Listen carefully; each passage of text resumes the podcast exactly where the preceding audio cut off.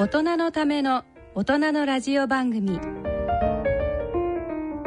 大人のラジオ。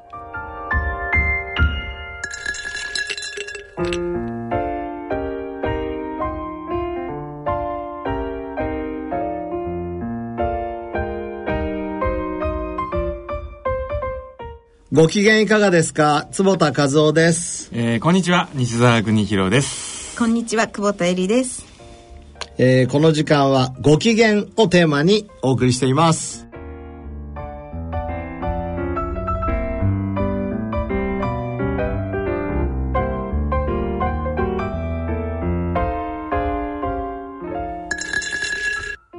はい。えっ、と、連休真っ只中。はい。もうねね。皆さんもご機嫌なお休みですかそうですね。気持ちよくてね。はいね先生、今日そういえば朝、あの、はい。今、あの、春はですね、ええ。あの、医学会結構学会シーズンで、はいはいはい。いろんな学会が、まあ、先生が行かれる、ええ。あの、アメリカの学会とか、えいろんなところで行われて、まあ、日本でも学会シーズン。うん。ええ。なんか今日、あの、先生の教室のええ鳥居先生が、そうなんですよ。なんか、大きなビデオ大賞を取る。そうなのアカデのアカデミー賞ですか？アカデミー賞みたいな感じ。ですよ ACRS って言ってね、ええあアメリカン・ソサイティブ・カタラクト・エンド・リフラクティブ・サージェリーって言って、え。まあ全米では12を表す大きな学会の今、あのあちょっと前にワシントンであったんですえが、えそこでもうもう何十年も前からビデオフェスティバルっていうのがあるの、それななあの先生方が作るんですか？そう僕たちが作る。え何のために作るんですか？もともとはね、い、ろんな白内障とかええ。角膜移植の技術、あ手術はこうやってやるんだよとかいうところが始まったんだけど、えー、とたくさん例えばあの宇都宮にいる原先生っていうね慶応の先輩とか、あと今水道橋にいるビッセン宮島先生とかがすんごい凝ったビデオをいっぱい作り始めて。ええそれ本当によ見て面白いんですか？面白いの。すごい面白い。それがよくできてるえ眼科学会の、うん。あ眼科会のアカデミーそうそうそういう感じ。でもちゃんとあのープレゼンテーションはなんとかってこうガラディナーで言われて。えみんなこう蝶ネクタイ？まあ蝶ネクタイで来る人もいて。赤あのあで赤本当にアカデミー賞みたいなこのでっかいなあのなんていうのトロフィートロフをもらえるィー。トロフィーはやっぱ眼鏡をかけてるんですかね。なんか、そう、今朝お写真を見たら結構大きいトロフすごい大ィーで。きい。僕だから20年前にそれ1個宮島先生と一緒に撮って僕の教授室に置いてあるんですけど。でもそれみんな感動しちゃうんです感動しちゃう。それをえあの鳥居先生ってうちの先生が撮ったの20年ぶりに。えそのくらい取りにくい？撮りにくい。グランプリは撮りにくえ応募総数どのくらい来る,、来るんいいやですか、ね、すごい来ると思う。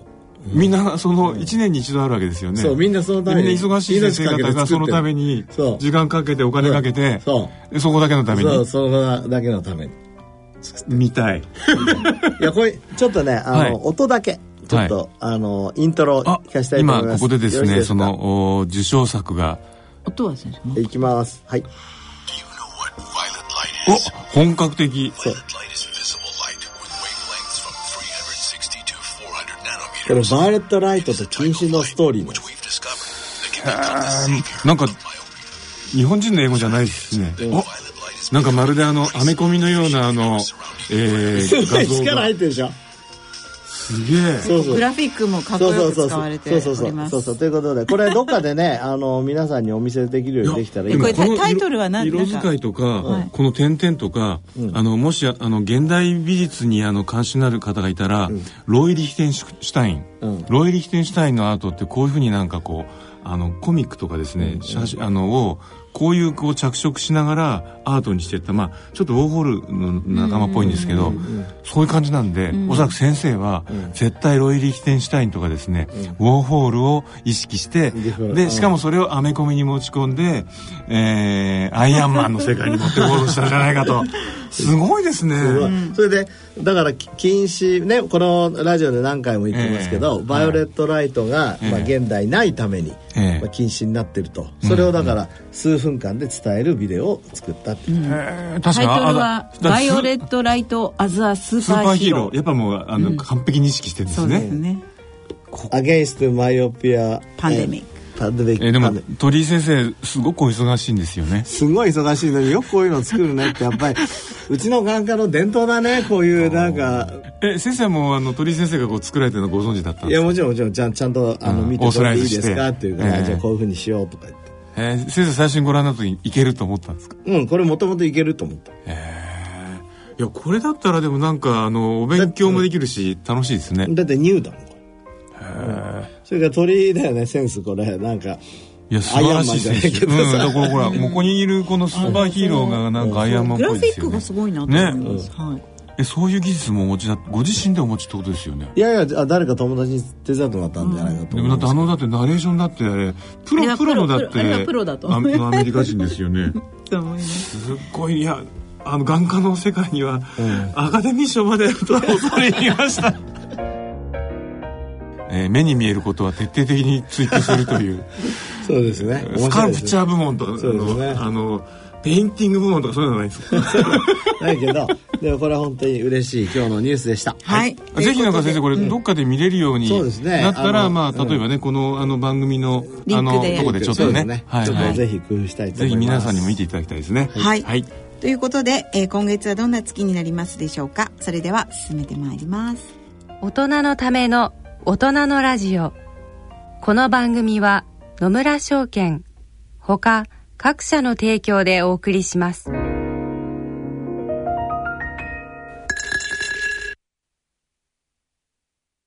野村。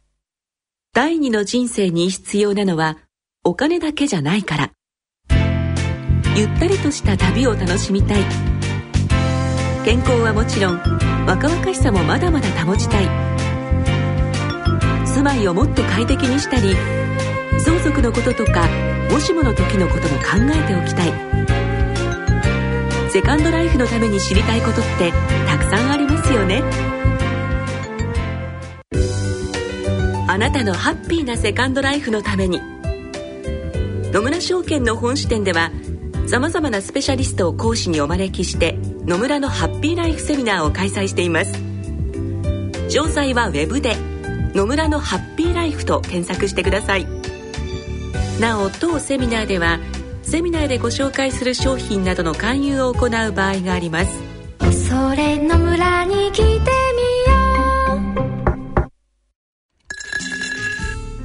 う。大人のための大人のラジオ。は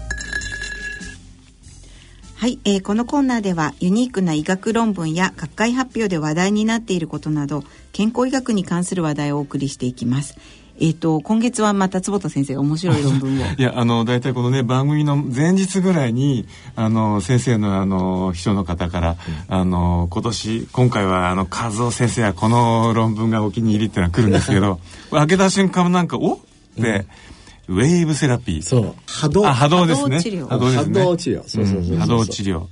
うん。まあ前ちょっと先生がお話しされたような気がするんですけど、結構こうあのお波動によって、うん。確かその時もそのアルツハイマーリスクみたいなのを下げる可能性があるんじゃないかというような。そう。そう。それに近いんだけど。そうですね。はい。あの先ほどバイオレットライトっていうのも言いましたけど、あれも波長なわけですよ、ええ。あれ380ナノメーターという波長の光、うん。はい。同じ光でもええ。波長によって性質が違うわけでしょ、ええ。ええ。ええ。であとよく波動が波動理論って知ってる？なんか波長が合うとか、はいアイスとは波長が合うとか、はいはいはい。で波動理論っていうのはだから自分がの波動がすごくいいと、いい波動の人が集まってくるし、あれも本当なんですか？あり得るんですかねやっぱり。僕はね信じてんだけど、それサイエンスじゃないから、ええそうですね。そうですね。サイエンスじゃないから。まだね。まだね。そうそう、はい。だけどねアインシュタインは全てのは波長だと、うんうんうんうんだから、え E イコール MC 事乗じゃないですか、はい。だからいわいわゆる波長波長によって我々の、えー、と世界は、えー成り立ってると、うんうん。ね。っていうふうに言われてるように波長すごく大事で。重力波とかね。そう。重力だ重力波カメハメ波とかありますからね。そう。そう。いろいろね。それちょっと違う。ちょっと違うけど。でもそのウェーブセラピーっていうのは全く違う。その波長はい。でもバイオレットライトもウェーブセラピーの一つかもね。そうですよね。まあまあそうですよね。ブルーライトをカットするんだって、それは一一種の波動。そう一種の波動をあの波動のね、をカットする治療ですよね。で、うん。今回あのこれネイチャーのね3月号に、あのまあえっ、と一つのレビューみたいにで出したんですけどねこれ、ええ。これはな、あの、本当にあれですよね、あのー、結構読みやすい、あの記事だから、うん。なんか意外と英語あのその学術英語嫌だって人でも、うん。意外とこうよあの読めるそうですね。あの、ネイチャーーは、えっ、と、オリジナル論文だけじゃなくて、こういう、うん、ええ。あの、これヘレン・トンプソンっていう人が、あの、こう、解説してるんですけど、一般の、あの、リサーチャーの人にも、その、わかりやすく、こう、書いてるんですね。で、何かっていうと、この間もちょっと話しましたけど、脳波。脳波。脳波を変えることによって、健康になろうと。うん。そういうことなんですよ。うんで、あの変えられるってことですね。変えられるってこと。だから、昔から、その、ある一定のこと、例えば、えーメディテーションをするとか、すごく指揮者とかがすっごい集中したりすると、ある特定の波長が出て、これガンマ波なんだけど、そういうのが出てくる人っていうのは、そのアルツハイマーになりにくいって言われてたわけ。だから、漠然とこういう波長とか、脳の働きとアルツハイマーの動きは関係してるって言われたわけ。うん。それからご存知のように、あの、高学歴の人の方が、はい。えーアルツハイマーになりにくいんですよ。うんうん。それから、脳をいつも使ってる人の方がなりにくいんですよ。うん。だからよく、リタイアした途端にさ、仕事しなくなったら、急にボケちゃったとか、はい。話聞いたことあるでしょ、はいはい。あれ結局、だから使わなくなると、うんうん。えっ、と、まあ、ボボボケでしょ。そうですね。だから特に、特にある波長が出るような使い方をしていると、頭がボケないかもしれないそう。っていう可能性ですよね。そうそうそう。う。んそれでこの、あの、ドクター・ツァイたちが2016年にね、ええ。あのーこう面白い論文を出して、うん。じゃあ無理やり脳の中に、その、その、ガンマ波と同じようなものを出さしたら、うんうん。あの、なんかいいことあるのうん。で、オプトジェネティックっていう方法でね、はい。これあの、ええ光を当てると細胞のカルシウム濃度が上がると。うんで、まあネズミなので、1分間、40回、うんえーババババババって当てると、んそうすると、えーこの、あるあガンマ波が出てですね、うんうんで、それによってカルシウムがバーッと出るっていうのを作った。うんうんで、それ、そしたらさ、トランスジェニックマウスでアルツハイマーになるネズミっているんですよ。アミロイドベータって、知ってますよね、はいあの、悪いタンパク質。はい悪いタンパアミロイドっていうタンパク質が脳に溜まっちゃうから、うん地方になる。うんとそれがさ、たまらない。うん、なんか私も読んで、あの、消えてったって書いてある。え、マジですかって。マジですかでしょ、うん、ちょっと神秘的な治療ね、うんに思えるけどもすごいですよね。そう、それもどうメカニズムまでちゃんと書いてあって、マイクログリアっつってね、うん。その脳には神経細胞より10倍ぐらい周りに、こうそれをサポートしてる細胞がいるんだけど、えそいつがこういらないアミロイドができるとそれを食べるわけよ。えうん。で食べて減らしてんだけど、うん。途中で年を取ってくると食べなくなっちゃう。こう、あのサボり始めちゃうわけ。ええそうすると溜まっていっちゃうんだけど、うん。このガンマをやると、うん。そのマイクログリアっていう周りの細胞が、そうか頑張んなきゃいけないのねっつって食べ始めちゃう。うん。ああのベータアミロイド、それでベータアミロイドが減りますねっていう、うん。面白いよね。面白いですよね。だってた薬じゃないんだよ、うん。ね。ガンマ波っていうのはどのようにこのあれだとは発生させてるんですか？これはそれがオプトジェネティック。それも機械あですよね。機械。えじゃあ光を直接脳に当ててる、当ててうん。そう、の脳にあのーチャネルロドプシンっていう光が来たらその細胞の中でカルシウム濃度を上げますと。すなわちだからのあの神経を活性化しますと。いうものを、あのー作っていくわけ、これこれもこの技術自体がすごいのよ、新しいもやつそうそう。ここ。そう、カルレス・ダイセロスっていう、まだ若い方が、こう MIT の人がん。開発して、スタンフォーそれドじゃないですか。は、あの、ああの MIT とスタンフォード一緒でね、はいそうそうそうそう。見た目どんな機械なんですか？機械っていうかね、ええ。細胞の中に、ええ。そのチャネルロドプシンをええ。ロードして、えでえ。どうやってロードするんですか？えっ、と、いろんなやり方をウイルスでロードしたりとか、ウイルス？うん。それから、いろんなやり方、ええトランス、ええええあ。りますけど、大体ウイルスでロードしたりとか、ええそれから、えっ、と、普通に、えー中に、なんですかね、あの、発現、発現、うん。発現させるの。あの、いわゆる遺伝子のカセットを作っていいてクレマウスとかで発言させたりするんだけど、それをですね、ややることによって特定の脳をお刺激できるんですよ。うん。で例えば僕たちも今それすごい使ってて、ええ。っ、と、まあ、そのうち話したいけど、涙、なんで人間は泣くのかっていうのを脳のうん。特定な部分をこう刺激することによって、あああの、分かってくるわけ。ここかと。そうここかと。うん。でうん。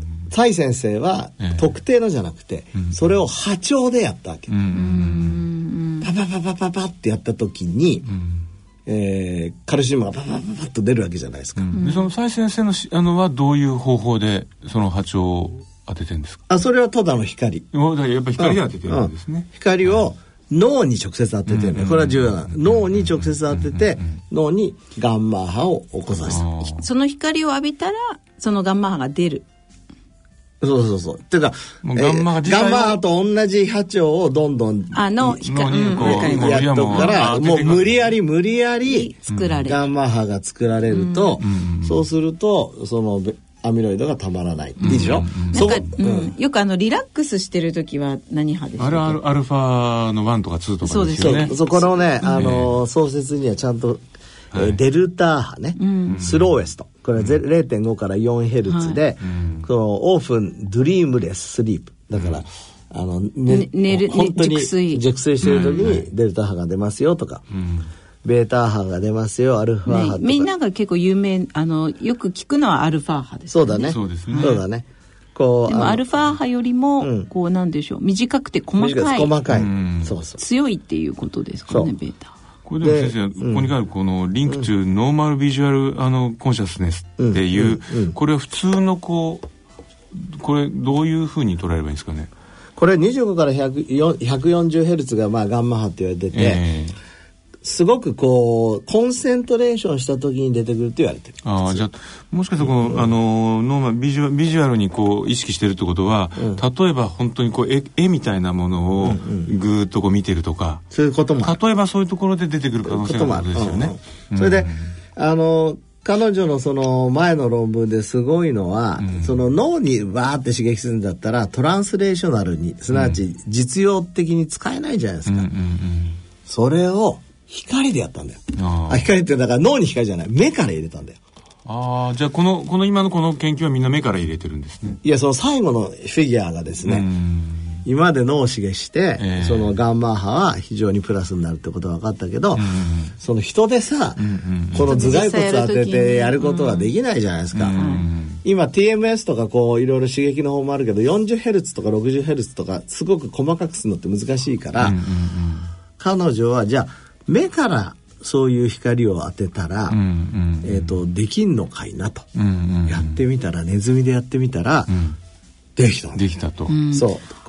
後頭葉のところね、うん。あのいわゆる四角矢のとこ四角矢の。ところのアミロイドが蓄積しなかった、へえあのよく針治療とかに行くと、うんうん。なんかこう電気通してああるあるじゃないですか。あね、あれ結構熱熱とか。あ熱？なんかでもこう何か電気をこう流す。あれいうのはなどういうなんか使えないのかななんかできることはないのわかんない。だからそういうところは今まで そんなそのいわゆる波長ウェーブっていう考え方あんまりしてなかったかもしれないですけど、ねもしかしたら筋肉にとってのいいウェーブとかね、まあだからこの辺にも脳にとってでも確かにまあそうですよね、ウェーブってことで言ったらこう揺らすのだって一種のウェーブを起こして。るし筋肉の。うん。そうそうそう。そういうことですよね。まあ、とにかくこう揺れ揺れをあのー使ってってことですよね。う。ん。で彼女は、えっとまあ、ホームページも出てますけども、会社を作って。ええ。これから。でそのいやこれからでもう作った。ええ。でななんていう会社かな。これ書いてあるけどね光治療を、えーやりますと。ケンブリッジにですね Cognito Therapeutics っていうのを作ったんですよ。なんかいいいい感じの名前ですね。ね。それで、あのー認知治療 Cog Cognito だから認知だ認知。ね。だからうん。認知を、えー治す。治す。で光を与えることによって、えーこのアルツハイマーとかを治すという。うんうんうんで光って言ったらさ、ね。眼科医巻き込んでくださいよってことじゃん。俺としてはさ。パパパパパンそうそうそう。で、よし、じゃあここに、やっぱりちょっと僕はポテンシャルを見出して、ええ。今度まあ6月にお会いしようと思ってるんだけどえー何か一緒に、ん。まあ、眼科医からの、あの、新しい知恵を加えてね、うん。新しいその治療法とか予防法ができたらいいなと思って。例えばこの波長のまあ例えば 40Hz とか 60Hz とかこの波長のって、いわゆる普通のあの LED 画面とかからも出すことができるんですかね、え彼女はそうしてるの？ああってことはじゃあ、そううまくやればうん。一、日見てるとどんどんアミロイド β が消えていくテレビと曲とか。そうそうそうそうそうそう。だからねですよね。そう。アルツハイマーのそう。あの人があのハリウッド親がねだとしたらずっと見させておいただけでそう。そどんどんなんかあの喋れるようになってまたしゃ同じ昔みたいに喋るようになってきたねとか。そうそうそうそうそう。すごいですね。そうそう。で面白い。よあのーえっと蛍光灯ってさはい。これチカチカチカチカ知ってるでしょ、うんであのえっとに、えー東日本が 60Hz ええああ西日本が 50Hz で、でまだ腹ば焚いてて、え蛍光灯で下でこんなは仕事してんのって日本人とか韓国人なんだえじゃあもしかして日本人はあのアミロイド β がたまりにくいかもしれない。がねとかそんな妄想が出たりとか。ただこれって60と50だけど、ええ実際なんかね、えっと倍で来てるから100から 120Hz らしいの。ちょっと高すぎるかもしれない。なるほど。でもそういうことを妄想を考えるだけでもうん面白いですね。楽しいよねすごいですね。なんか、あの、ブルーライトからバイオレットライトに来てついにいよいよ。そうそう。そうそう。これそうそう。これねこれフォトバイオロジーっていう範疇に入るのね。えすなわち光はただ見るためだけではなくて、うんうんうんうん光によって我々は健康になる、でそのウェーブもうんそのバイオレットライトとかブルーライトみたいに光固有のウェーブうん。でもあるし、それからこうやって入れ方はいはい。パッパッパッパッって入れるのかポンポンって入れるのかダーって入れるのかによっていろいろ変わってくるっていうのはすごい面白いね。まあ確かにねあのこう美容なんかにも使う、まあ、いろんな治療に使うレーザーだって波なわけですからね。そうですね。ある波を持ったもののこう波長を変えることで、いろんなことができるわけだからそうそう。かやっぱ波の技術っていうのはここまでいくんですね、考えにようによっては音楽だって波だよね。そうですよね。まさにね。うん。子供のね体調みたいのでこういうのを出すっていう。だから、ね。いわゆるいわゆるああいう音楽の持っているあの一番ベースになってる波を見ていくことで、どんな治療にもしかしたら使える音楽かってことがこれから、ね。出てくるなんかパンクロックみたいになると例えばあのこういう治療とかねマーラーはこんな治療なんだとか、ショパンはこれねとかね。まあそうですね、音楽療法ってありますもんね。ね。え、なるほど。これね、あの、うちのの、あの、眼科の、えー、早野先生って講師の先生がいます、ええ。ハーバードにいて、今、ええうちに、この先生が一生懸命やってくれてて、あー。もうきっとね、いい結果出せると思うな。いこのあの蔡先生と一緒にやってるんですか？や、やってない、まだ。将来一緒にやりたいと思ってるだけで。いや、こちらもやっぱりある程度データをね、作ってから話さないと、うん。やっぱりね、丸腰や、丸腰でしょうがないから、と思って今データを貯めてるとか。まあでもね本当にあのこう西洋医学の治療っていうとやっぱまあ手術があり薬があるありっていうね、なんとなくこの2つがすごく主流な、今までね感じがしてましたけど、こういう新しい領域で痛くなくて、うん。で苦しくなくて、いや本当にねその、アルツハイマーの病病巣につながっていくようなものが消えていくとすれば、素晴らしいですよね。そうですね。そのラストオーサーの蔡先生と僕この間電話で国際電話で話したんだけど、えええやっぱ彼女まさに今西田さんが言ってること言ってた。そのあ西洋医学の薬漬けになっちゃったりとかうん。そうじゃなくてもうちょっとね彼女も東洋系だからさ、ええ。MIT の教授してんだけど、はいはいあの何のなんていうの？その辛くもない自然なうちに、うんえー治していくようなものが開発できたら私はねそれがやりたいのってすごい情熱的な女性だった。ちょっとネットで見たらねやっぱり情熱的な女性の顔してた。あと実際のバーチャルリアリティなんかが、その疼痛緩和治療とかにも今使われ始めてるじゃないですか。だからそそのもしかしたらこのウェーブテラピーは、ええ。あの疼痛のコントロールにもいけるかもしれない。僕実際これ彼女に聞いたのこれ疼痛とかどうなの？って言ったら「うんうんうんうん。いや疼痛までやってないけどそれはいいアイデアだね」って言われて。なんか先生本当にあれですね、眼科領域って凄まじいですね。だって脳の広がりが80%以上が視覚情報処理で使われてるまあん脳が飛び出してるようなもんですもんね。そうですよ。だから脳と眼科は直結してんの、うん。あそういえばねえっ、とこの間大阪で第2回感覚器イニシアティブっていう、う勉強会やったんですね、うんうん。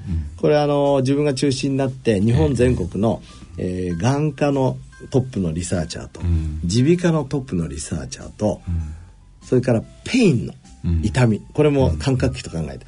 でリサーチャーが集まってやったんだけど、脳の話が多かった。あであの文科省からもねあの来てくださって話を聞いてくださったんだけど、あなんか感覚器っていうと周辺だけだと思ってたけどあこんなに脳と直結してるんですねと、すごい大切ですねっていうことコメントしていただいたので西田さんそうなんですよ。ですよだってまあニューロサイエンスだってそのまま目目な感じですもんね、そうですねだからこれから超高齢社会においては、この感覚器からいかに脳に働きかけるかっていうのは大事だと。やっぱりそれにつけてもこのドキンがちゃんとあの とかねあの非分症をこれ以上悪くならないようにして目の力を生かせるように頑張りたいと思います。はい。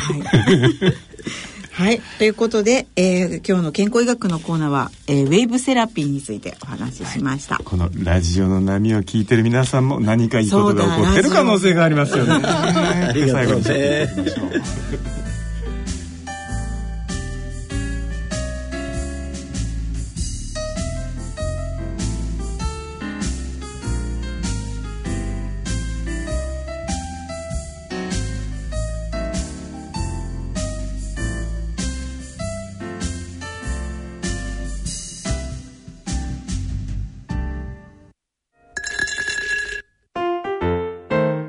人のための大人のラジオスポーツのコーナーですはい。えーと、続いてはスポーツのコーナーをお送りします。まあやっぱね、スポーツといえば何と言っても今アメリカも熱狂させている大谷君？そう。最初から飛ばしてるね。すごいですね。でも、まあベーブ・ルースの再あの再来と言われてますけど、あのいや僕やっぱりこうあの彼の記事読んでてね、やっぱそうだよねって改めて思ったのは、いや大谷君はだからいや普通のことですよって、あの別にあの打者として立って投げる。うん。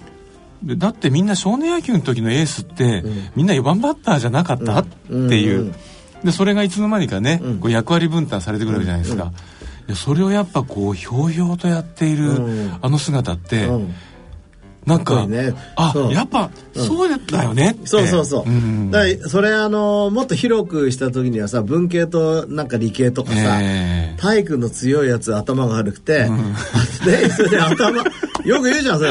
頭いいやつは全然走れないとかさ、うん。それ全く間違いじゃないですか。そうですよだねって今までの研究からして、うん。えーその体を動かした人の方が成績いいし脳の使い方もいいし、実際そういうふうになってんだよね、うんだからどっかにさ、うん。間違ったミスコンセプトがあるんじゃないの、ね。こっちができたらこっちがダメなはずだみたいな、なんかあの、うん。坪田先生のお友達に昔聞いたんですけど、坪田先生がヨット部の勧誘でお声掛けをして、そしたら僕はヨットじゃなくてスキーをしたいって言ったら、いや、僕はスキー部だと。その話を突然ごめんなさい、今思えヨット部であり、スキー部である。そうそう両方そういうことが大切だって。言われて僕は結局6年間ヨットとスキー両方やったんですよ。で医医学の勉強もされて。ねえ。いやだから結局みんなどこかで、なんかこうあの自分の専門にこうあの行くとみんなこうあのよくやってるって言ってくれたり、もしくはその役割分担、うんですよね、だから社会のこうみんながこうそれなりの役割を持ってるように、なんかこう矮小化されてっちゃう。そうですね。それからこれね時間の使い方とも関係あって、例えば仮説として、ピッチャーの練習ばかりしてた方が、ん。打者の練習を、うん。をするより、ん。ピッチャーとして、えー、と対体制できる。それから、ん。打者の練習ばっかりしてた方が、うんって思うじゃん、うん。だから勉強もそうじゃん。勉強だけしてた方が、スポーツの時間を削った方が、うん。ところがさ現代、そうじゃないっていうことがだんだん分かってきたよね。そうですよね。そう。なんか天は二物も三物も与えてますでよね。両方やった方がええ全ての人にですよ多うん。分多分いいのかもしれない、そうですね。その大谷君のこの報道の中で、うん。私がこうすごいびっくりしたというかお感動した花のが、巻東高校1年時に立てた目標達成表、そう。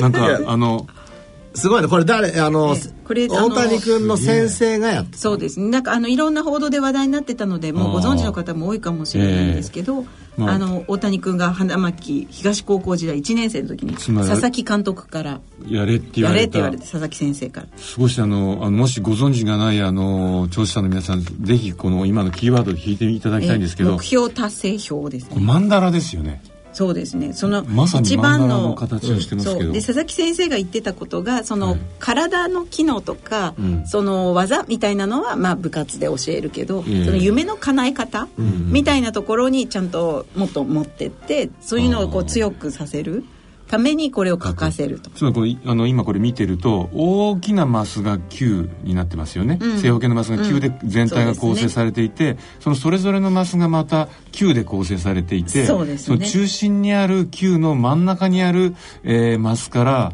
えーいろんなものを書き込みながら広がっていく、ん。そういう発想ですよね。そうですね。で大谷君はその時ドラフト1位で8球団に入るっていう。それがつまり自分がの目標あこれじゃああ大谷さんのやつなの？これ本当実際に書いたやつなんあですそうするとそのか彼は一番センターピンがドラフト1番で8球団に入ると、その周りの、えー8つに体力作りコントロールメンタル人間性運とか、運すごい面白い、運がでもその運って入れてるすごいすごいで運をこうまた横に持ってくると運の周り素晴らしい挨拶ゴミ拾い、部屋掃除審判さんへの態度。本を読む。応援される人間になる。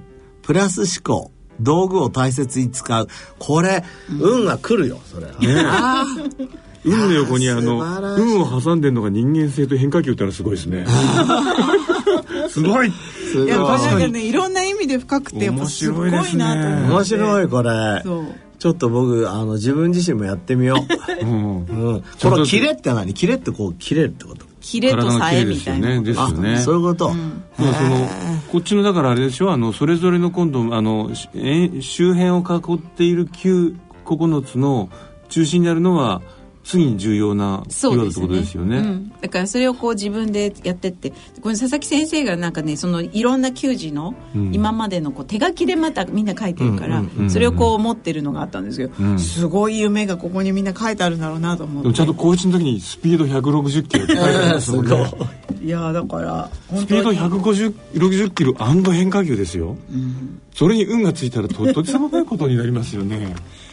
いやでもなんかこういうふうにやっぱ書いて鍛えるっていう大切その夢を叶えるためのうん。何か言葉とかをうんあのビジュアル化してこう持つってすごいことだなと思って。いやでもなんかほらあのマンダラの絵ってやっぱすごいなと思うけど、こういうものとこうああ照らし合わせていくとね、人にとってのマンダラの意味ってやっと分かってくる感じがしますよね。あ僕も初めて分かった。素晴らしい、いやでもさお大谷君みたいに一人の人間がいかに日本人をなんか元気にしてご機嫌にするかってあるよねすごいですよね。すごいうだってあと彼はルックスもいいじゃないですか。性格もいいもうだから何 何何何この不平等とか思うんだけど。うん。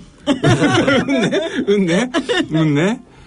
うん。ねね。人間性もね、なんかいいしね。だからやっぱり全てを求めるからやっぱちゃんと手に入ってるわけですよね。そうですね、うんぜひこういうのはあの見習いたいと思いますすね。はいまあだから自分のあの才能を無限あのなんかこっちの方が伸びそうだからといって諦めない。みんなやろう。やれるやれるようだったらと。いいねいうことですよね。だってイチローさんもそうだったよとてもいいと思ね。います、んきっと反対される人もいると思いますけどスペシャリストなんだってね。うん。マルチで参りましょう。ね、はい。いやでも本当にあの大谷さんにはね、みんな元気づかれてると思うさらに頑張ってほしいですね、はい。はい。以上スポーツのコーナーでした。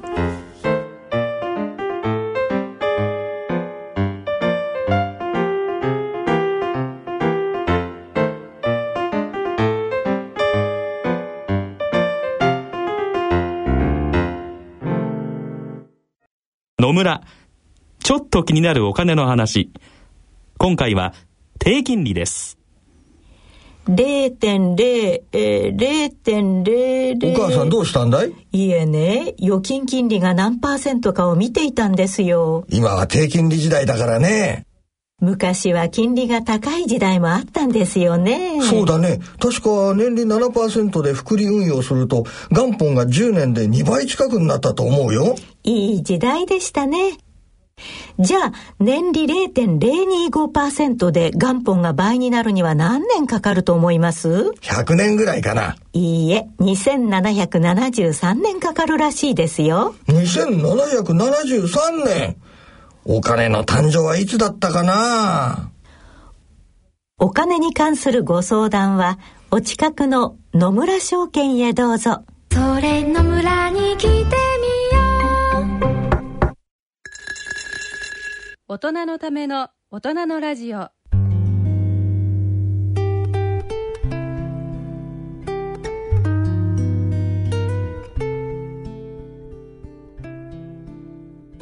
い、えー、今日の大人のラジオはいかがでしたでしょうか？やっぱ連休らしい盛り上がりになりましたね。いや最後マンダラ盛り上がった、ね、皆さんお休みなので、うん。あのーマンダラをやってみてください。ね。はい。で。マンダラやりながらなんか自分のこう合いそうな波長を見つけていただくのが、ね。そうですね。今月の皆さんの楽しみになってそうですメディテーション僕ねまた改めて真剣にまた前からやってんだけど、またやろうと思いました、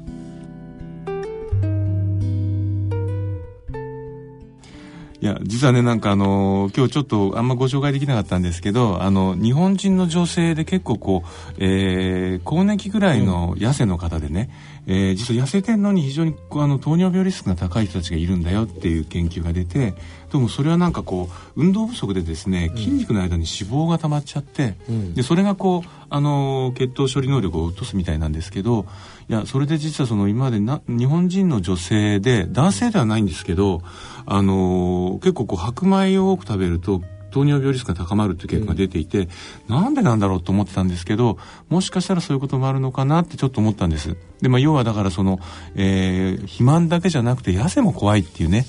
でそれをやっぱ改めてやっぱねちゃんと、えー食べたいものを食べて まあもちろん、あのー太りすぎてもダメですけど、やはりこうちゃんそれなりのこう体を維持し,、しないとね。筋量が問そう題なんですよね。筋量もね。やっぱり運動しないとね。うん。うんということで、私そういえば6月に、魚沼グルメハーフマラソンに参加することグルメがついてる。グルメえがつい魚沼ってことは新潟？新潟らしい。おお米を食べながらお酒を飲む感じですか？どうなるのかよくわからない。またご報告人間な感じですね八海山とかかのあの甘酒とかも飲んでるぜひじゃあご報告思い出すことを言う。はい。ということで、えー番組では疑問、質問、ご意見、ご感想をお待ちしております。えー郵便の方は郵便番号105-8565ラジオ日経大人のラジオ係まで、その他大人のラジオの番組ホームページからも投稿できます。ということで、そろそろお時間になりました。えっ、と、お相手は私、久保田絵里と、西澤邦弘と坪田和夫とでお送りしましたそれでは次回の放送まで、さようなら。さようなららゴールデンウィーク楽しんでくださようならさい。ウェー